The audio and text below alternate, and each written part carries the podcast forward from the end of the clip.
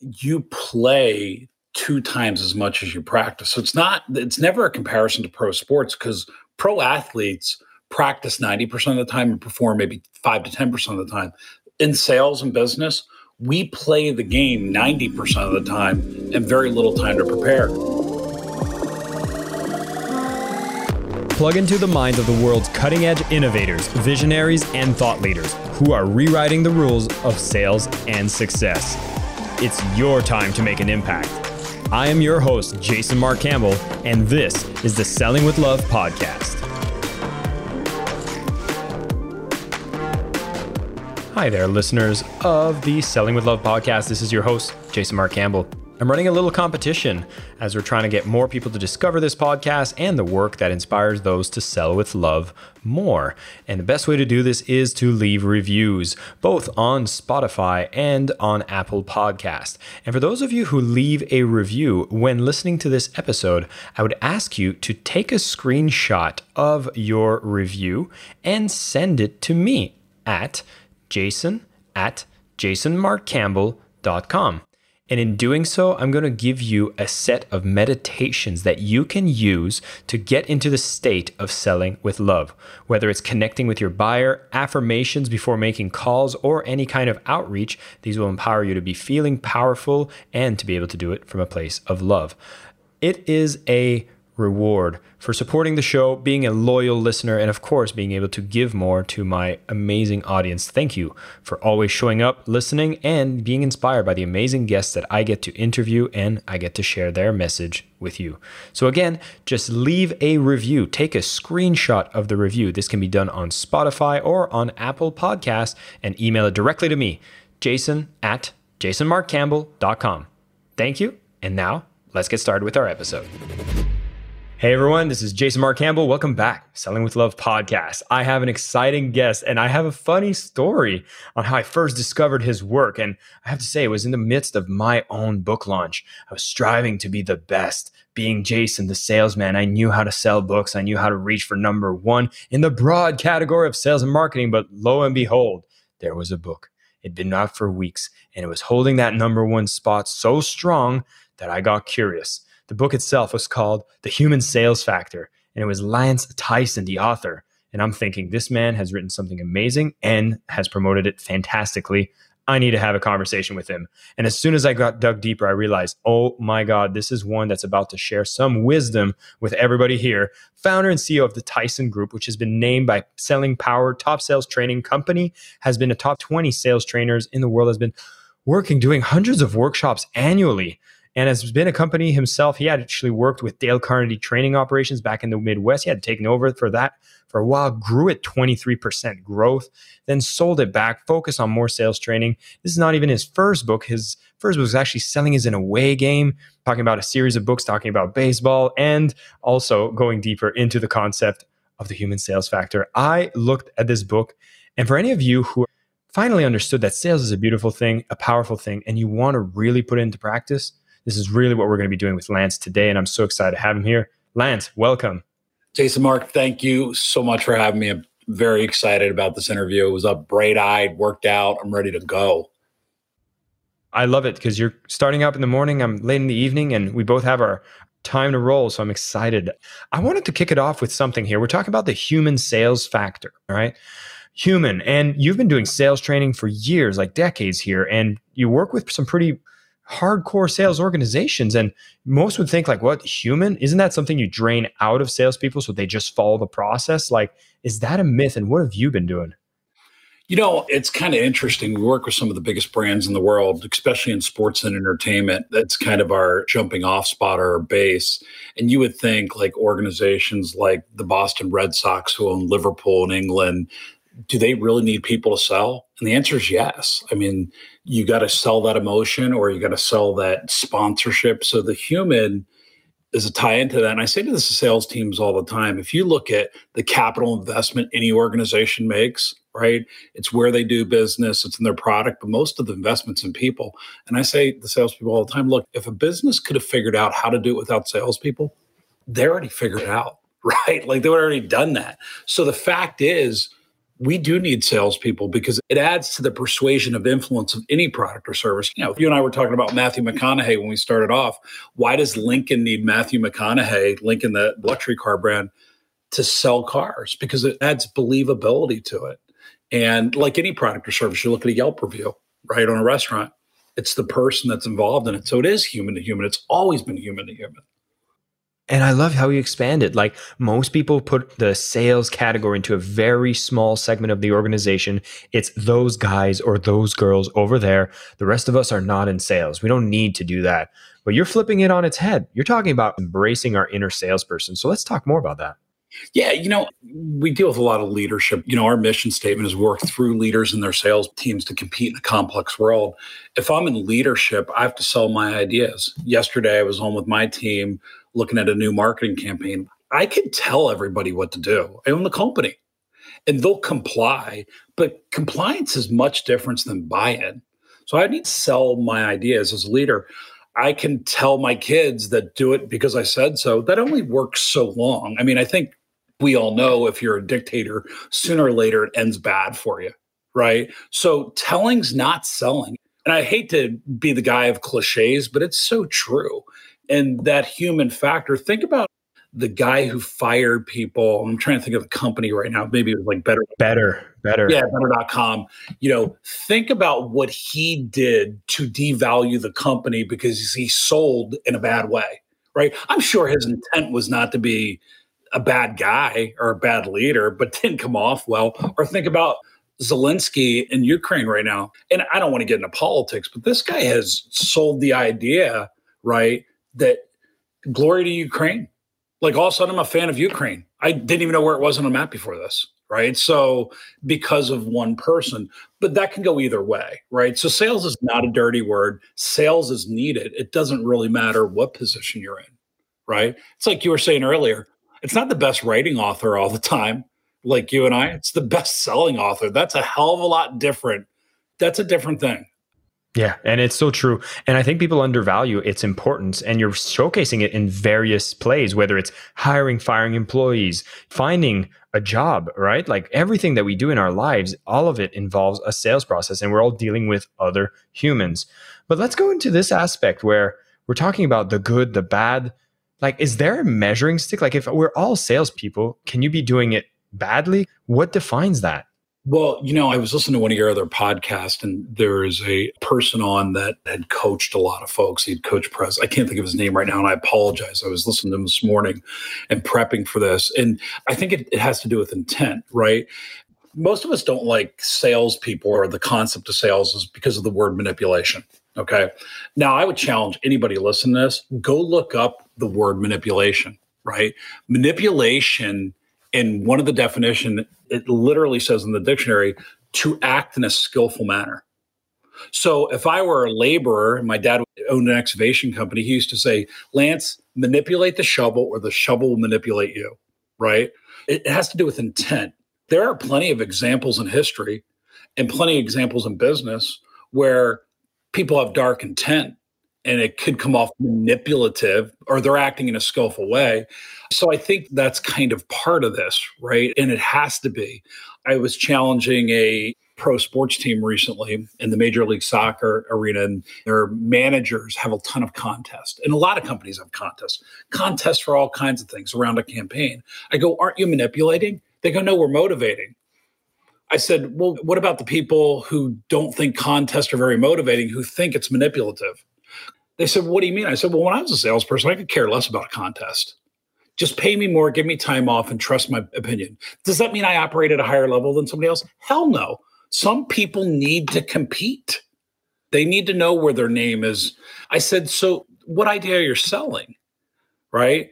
if you're applying motivation to a one size fits all that's probably not a great approach motivations from within you to understand it so i think it really it's a deep it's a 360 question but it has to do with intent and what you're trying to accomplish whatever you're trying to sell idea concept motivation performance i love it I was going to talk more about what you just mentioned here about how we get motivated, right, to be better at sales.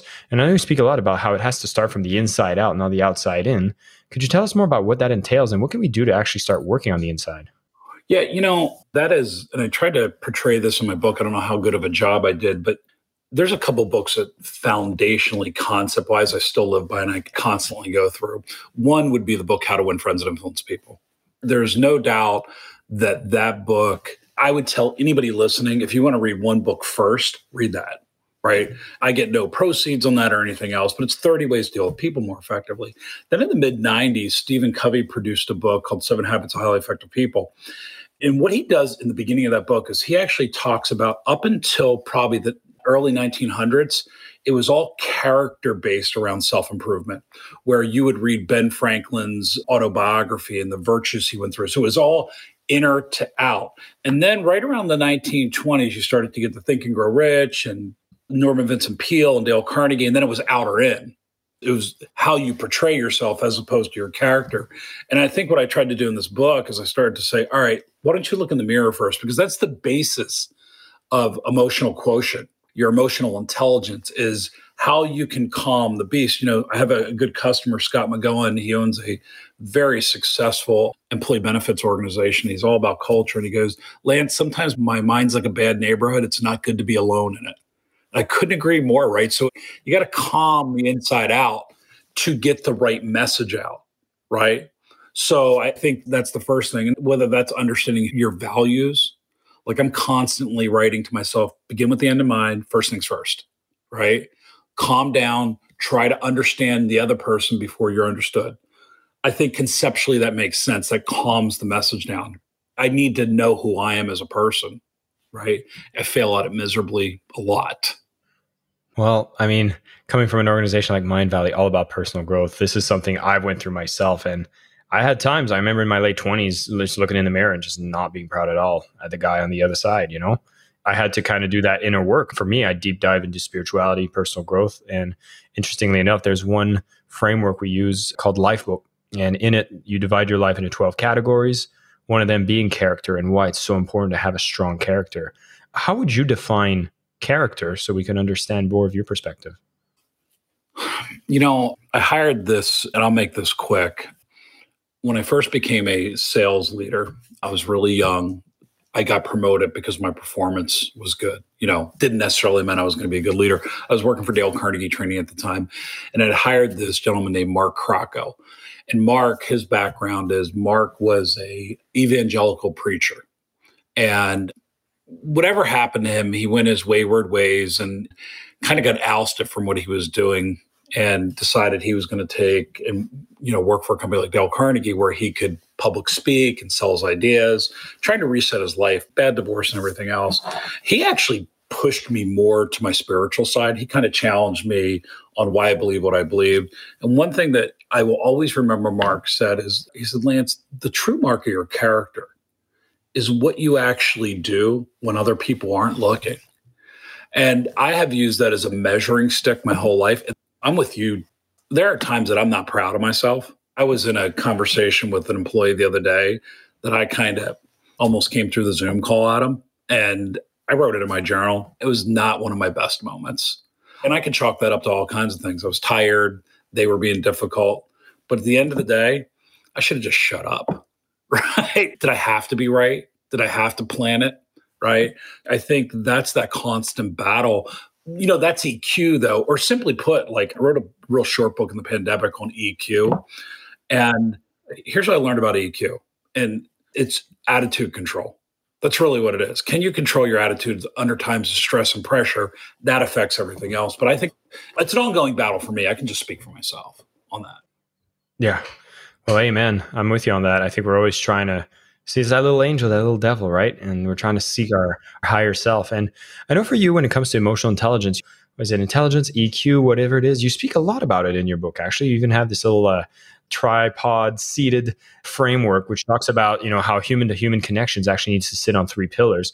Could you tell us more about that and how we could use it? Yeah, you know, I think bottom line is the first thing is like self control, right? It's literally the interpersonal skills and communication. And it's like the three legs of a stool, but it goes through that self control first, right?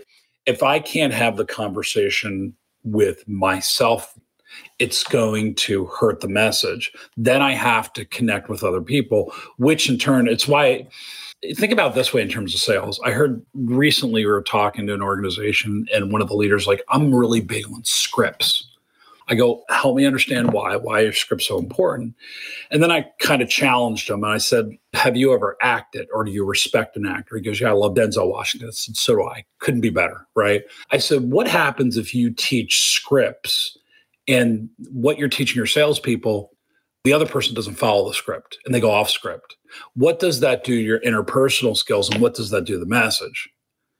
He goes, Are you saying scripts aren't great? I said, It's not how I would train people. I would train them on the strategy and the tactics and teach maybe a flow like a Waze app or Google Maps. He said, Why are you so hell bent on this? I said, Because they'll get frustrated and it will be hard to control the message and control themselves if somebody goes off script. Script has to be perfect, right? So those three things in combination, right, affect our EQ. I'm not saying drive it. I'm not saying it's a perfect formula, right? We all sit on stools, like one leg's a little shorter, you're at a bar table and it's not even and it screws the meal up. That's kind of what I'm talking about. If one of those things are off, but if I had to pick one to start with, I did that in the book. I said, look at the Greek mirror, right? Ethos, pathos, logos. Very Aristotle. And I tried to simplify it a little bit because I didn't understand it that well. But the ethos is, you know, the character, right? The logos is the reason or logic, and the pathos is the emotion. And I want to drive that point home, much like you just said with those 12 different areas, or you can interpret those into your different roles, but that's that inner self or meditation. Like I learned last three years of meditation, I don't have monkey mind. I have double fisted beer drunk monkey mind, right? Two beers. And I think I've accomplished something that I'm able to go, okay, you're off in another direction here. Can you get back to the breathing? Right. So I'm with you a thousand percent. Uh, yeah, that's good. And I love that you also made reference to journaling, meditation, all the practices that it's so weird. We know we do it. We feel good. We skip it sometimes, anyways. And like, we just do our best, you know? And with that, I think when you get to bring that within your, I mean, sales just ends up being such a raw industry, right? Like, whatever it is you have as habits, they come and they bite you harder. But when you do the habits good, you get the wins bigger, right? And it's interesting to see that people in the top of sales always have these self care practices. They have these personal growth methodologies. They train their mind. They do all these things because the upside is so much more immediate than any other industry. Because when you let that mind go loose, your numbers get affected right away. So that's a great benefit of sales as you get feedbacks on how well you're doing in your personal life too. Well, in, in sales, and you know this better than anybody, you play two times as much as you practice. It's never a comparison to pro sports because pro athletes practice 90% of the time and perform maybe 5 to 10% of the time. In sales and business, we play the game 90% of the time and very little time to prepare. It's interesting. We were working with a national football team on the East Coast, I don't want to mention them. They were hiring a very high level sales rep. And we do like a predictive index to assessments where we look at competencies. It's not the company predictive index. And one of the things we measure in every role is the willingness to commit time and effort to success. And it came down to two very diverse candidates. One had a little bit more experience, the other had less. And I said, I would look at this number right here. This person, this one candidate doesn't prep as much. This one does. This is the one you need for this role because it was a new product and a new line they were taking on around selling media and radio and TV advertising, which you need a lot of prep time for that to be ready to go. Yeah. This is really good. I wanted to talk about one more thing I know you bring up in your book, which is when you're in sales, right? And we're talking about character, it's almost like you have a certain someone that works on their character, they kind of walk into a room and you kind of feel a sort of presence, right? There's like a there's an aura that falls and you've noticed people that have it, some people that don't, right? And I'm just wondering, is this something we can cultivate and project outwards, or does it all focus on the inner game to be able to have that? I pick up the phone and people on the other end are like, oh, I think this person has something important to me. Well, I think it has to do with two things. It's a presence, but it's an engagement level. There's a Wall Street Journal article that they did a big study on executives that have experienced some kind of presentation by a vendor or salesperson. And 44% said the most presentations they watch are sleepy, 40% said they're boring. That's all engagement. I'm really big with any salespeople we train. I don't overplay the pleasantries. I would challenge anybody you've ever had in this podcast. I don't love the word relationship in sales. I love the word rapport because rapport is actually something I do. Relationships an outcome, but I love the word credibility and I love the word understanding. And I think there are three things that that you have to think about. And when you start looking at well, let me just ask you a bunch of questions about who you are, where you're from, blah, blah, blah, blah, blah. Some people look at that as you're completely wasting your time, right? And you're confusing people's great people skills with actually being interested in you. They're two different things. Is it being reciprocated? I'll go down to what I've taught my sons. My wife was real big on how well they did academically. I said, don't worry about it because nobody will ever ask them their grades, ever. Nobody's going to ever ask them what they got in school. In college or high school, nobody cares at the end of the day one thing I want my sons to be able to do when they meet an adult and bring it through the rest of their life, if they met you, I would fully expect that they would shake your hand, look you in the eye, ask you your name, and introduce themselves. And that baseline, and I said, I will measure them on that. And I take that to the level in sales is, are you good at attention getters? Is one of my salespeople like, hey, Jason Mark, how much time do you have today? like now all of a sudden the conversation's focused on you it's that turning that how do you get genuinely interested in other people i think well the ways to do that is get genuinely interested on their name and understand that you're taking one of the most precious things they have is time how do you tailor a message any better than that right if you take care of little things big things end up taking care of themselves right so i would say that's how you focus that's how I, we coach it very simply I love it. We got what the sweetest sounding word in any language is the sound of our own name. So that's always a beautiful one. And then actually focusing on their time and their initiative whenever you make the introduction already communicates such an authority, such a presence that already you're there in their service. And it just makes it so that you're not coming across as needy, which is something I've had a few conversations about. And I'd love to hear more from you.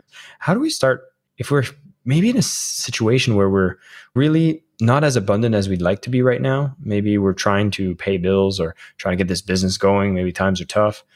And there seems to be the sabotaging effect whenever you're in a state of neediness and you get into sales. It brushes off because you're focused very much on your own outcome. Is there a way to overcome this neediness? And is it something we're supposed to suppress when we get into sales mode? You know, it's such a great question because we deal with so many entrepreneurs and even so many decision makers that, you know, are getting hard pressed. And when you look at Maslow, and I think Maslow is the most simple way you can look at psychology, right? When you're in a survival or security mode, you get heightened awareness of things. And sometimes that just very much comes off focused on you. And if you seem needy, right? If you're acting out of scarcity versus abundance, like you just said, it's a hard thing to do. And part of selling is your ability to become other person focused. That's why I would say, though, not everybody's great at sales either. And I say this all the time to leaders. I mean, if you're trying to make a duck an eagle, you're just going to piss the duck off, right? And people ask me, well, explain that a little bit. I said, well, listen, like if I run like a five minute mile and I train all year long, the chance of me getting better than a five minute mile is probably not going to happen right? Or if I can run a five three mile or whatever it is, right?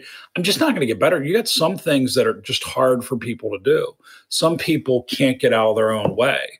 I have a leader on my team that every sentence, talented as she is, it's always I first. It's never we. I'm constantly coaching her on plural possessive language because it comes off needy. It comes off them focused. And you can coach on changing people's language. That's where sometimes pre-memorized language works like we coach for instance that we call it a why talk statement or why speak statement so when i open a call it should speak to the buyer why we're speaking and the first thing we teach there is to take the word i out and say our meeting today is going to do x which immediately becomes outcome based and i guess what we teach from a persuasion standpoint it's them us we right talk about them, then we talk about us as an organization or an individual, and then that's how we get to we and we become French, we, we, right? So I'm kidding. So bad joke.